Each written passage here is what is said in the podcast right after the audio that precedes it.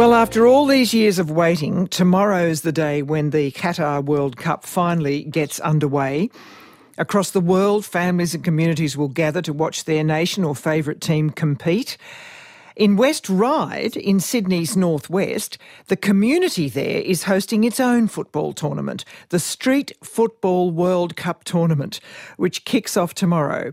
An opportunity to celebrate different cultures and languages through participation in the World Game. Now, one person who understands all too well the power of football to bring people together is Sia Karimi, who arrived in Australia as a refugee from Afghanistan as a child in the 1990s. He joins me now to share some of his personal story of how the game helped him find his place. Welcome to Saturday Extra, Sia.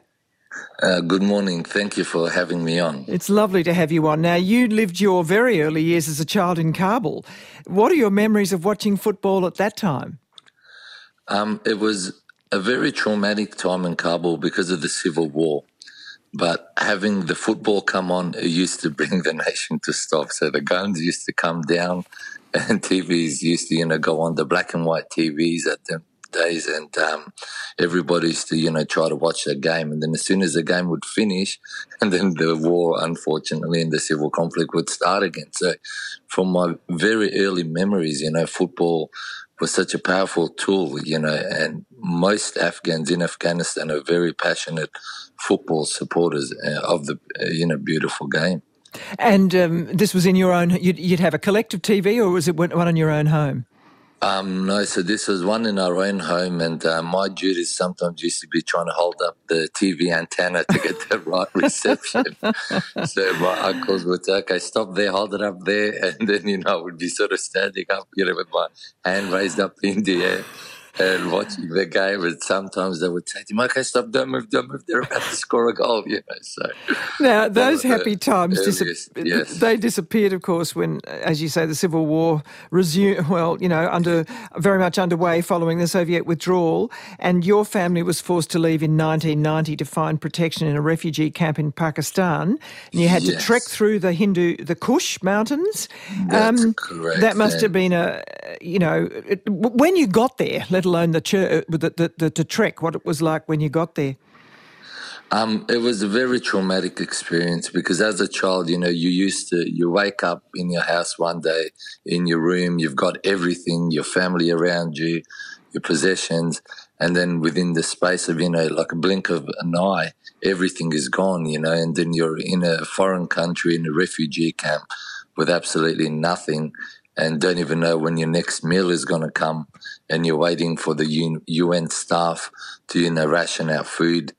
Um, so it's quite traumatic, you know, and then to also just lose, you know, some of the normal things that we take for granted, for example, which sport and football, you know. Yeah. Um, it was very traumatic. And uh, so you you managed to be sponsored as refugees, and you were brought to Melbourne.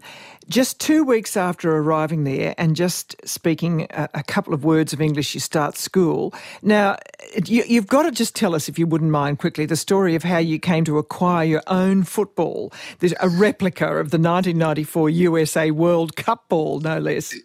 Yes, um, one of my teachers, uh, God bless her, she passed away, Miss Liz Lowison. Um, she could see that I was struggling in class because I had, you know, two two words of English, pretty much yes and no that I knew. Um, but she had asked through one of the other Afghan families, you know, that what's he uh, see his passion, you know, what does he enjoy, and they said that he likes football. So she asked permission from my dad to take me one day after school to a sports store in Clayton and say, you know what, I'm going to buy him a football. And when we went into this sports store, um, at first I was scared because I thought that I'd done something wrong when she wanted to speak to my dad. And they said, you know, your teacher's going to take you somewhere after school. And, you know, um, being a little kid, I, I was scared. I'm like, oh my God, what have I done wrong? And then I remember when she took me to this sports store, it was like I was in heaven, you know, seeing all these World Cup, you know, uh, memorabilia and balls and jerseys and other sporting goods. And then she got the USA 94 World Cup ball and she said, This is yours now. Do you want this one? You know, and then I couldn't believe it. That she, it was like she had given me the whole world, you know. That was her own money, $180, and she bought $180, this. $180, yes. lovely story.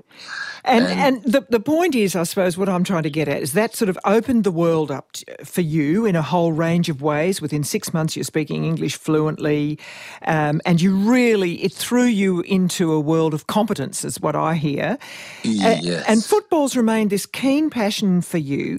Now you're coaching this team that's entered into the Street Football World Cup tournaments. Gorgeous story that's happening tomorrow. And this is a mixed under 10s called the Socceroo Lions.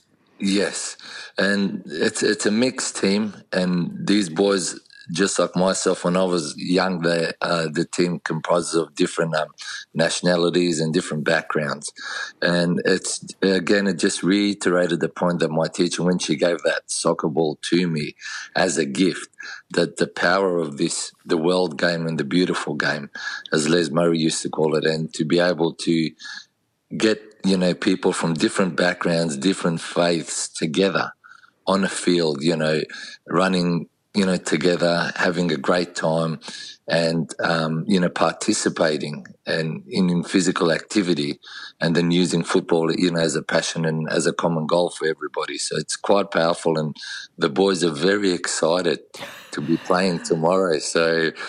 They are not not boys and, girls. Not boys um, and girls. Yes. Boys and girls. Oh, boys so and girls, good, right. Boys and girls. And yes. you've actually designed the jersey, I understand. Yes, I designed the jersey and I had to put in the green and gold for the mighty Socceroos. You know, I'm so blessed to live in this beautiful nation. Australia is heaven on earth, and to be um, able to show these kids, you know, that they can achieve their goals and hopefully that I can, you know, plant a seed of thought in their mind that, you know, they can take their football all the way to the top and represent our beautiful nation, you know. Uh, incidentally, sir, um, are they, are they, any of them refugees themselves or are they people who've been here for a while? No, there is uh, a couple of refugees in the team, and some of them are new to football. Some of them, it's their first time playing competitive football, so they're very ex- uh, excited that they've got you know their first boots, first shin, shin guards and socks and uniform, and with their name on the back. So they are very very excited, you know, to have this opportunity, and can't thank uh, Julie Crane enough for organising such a wonderful tournament. It's certainly, and I think you're actually co- uh, coaching as well some um, adults. Uh, yes, yes. So basically, uh, when I put this team together. Um, I spoke with the adults and I said, "Look, this will be a great opportunity for us to, you know, get to know one uh, one another and support each other, whilst having fun and you know leading by example and showing the kids, you know, that we can also come together to play this beautiful game because this game doesn't discriminate against age, against any, you know, race, ethnicity, you know, it truly is the world game. And then the parents jumped at the opportunity and they said, yes, we'd love to. So they're also excited. Some of them haven't kicked the ball since like 20 years ago or 18 years ago. So there's All a right. bit of nerves there as well. Well, look, good luck. And uh, uh, I'll look forward to hearing more about it. Siya, thank you very much indeed. Thank you so much for having me on. Siya Karimi um, and um, uh, uh, the Street Football World Cup, if you happen to be in the area, is kicks off at 9 a.m. tomorrow at the Meadowbank Sports Field in West Ryde, if you happen to be in the Sydney area. And look, if it's happening in other parts of Australia, do let us know, will you, by text, and we'll absolutely mention that. We, of course, Australia, the, the formal team, is in Group D in the uh, World Cup that starts. I know there's all sorts of mixed feelings about World Cup, and they're coming across. You know, the fact that it's in Qatar. I mean, um, and I think our first game is 6 a.m. this coming Wednesday. Australia versus France. Not an easy group, that Group D, if you look at it.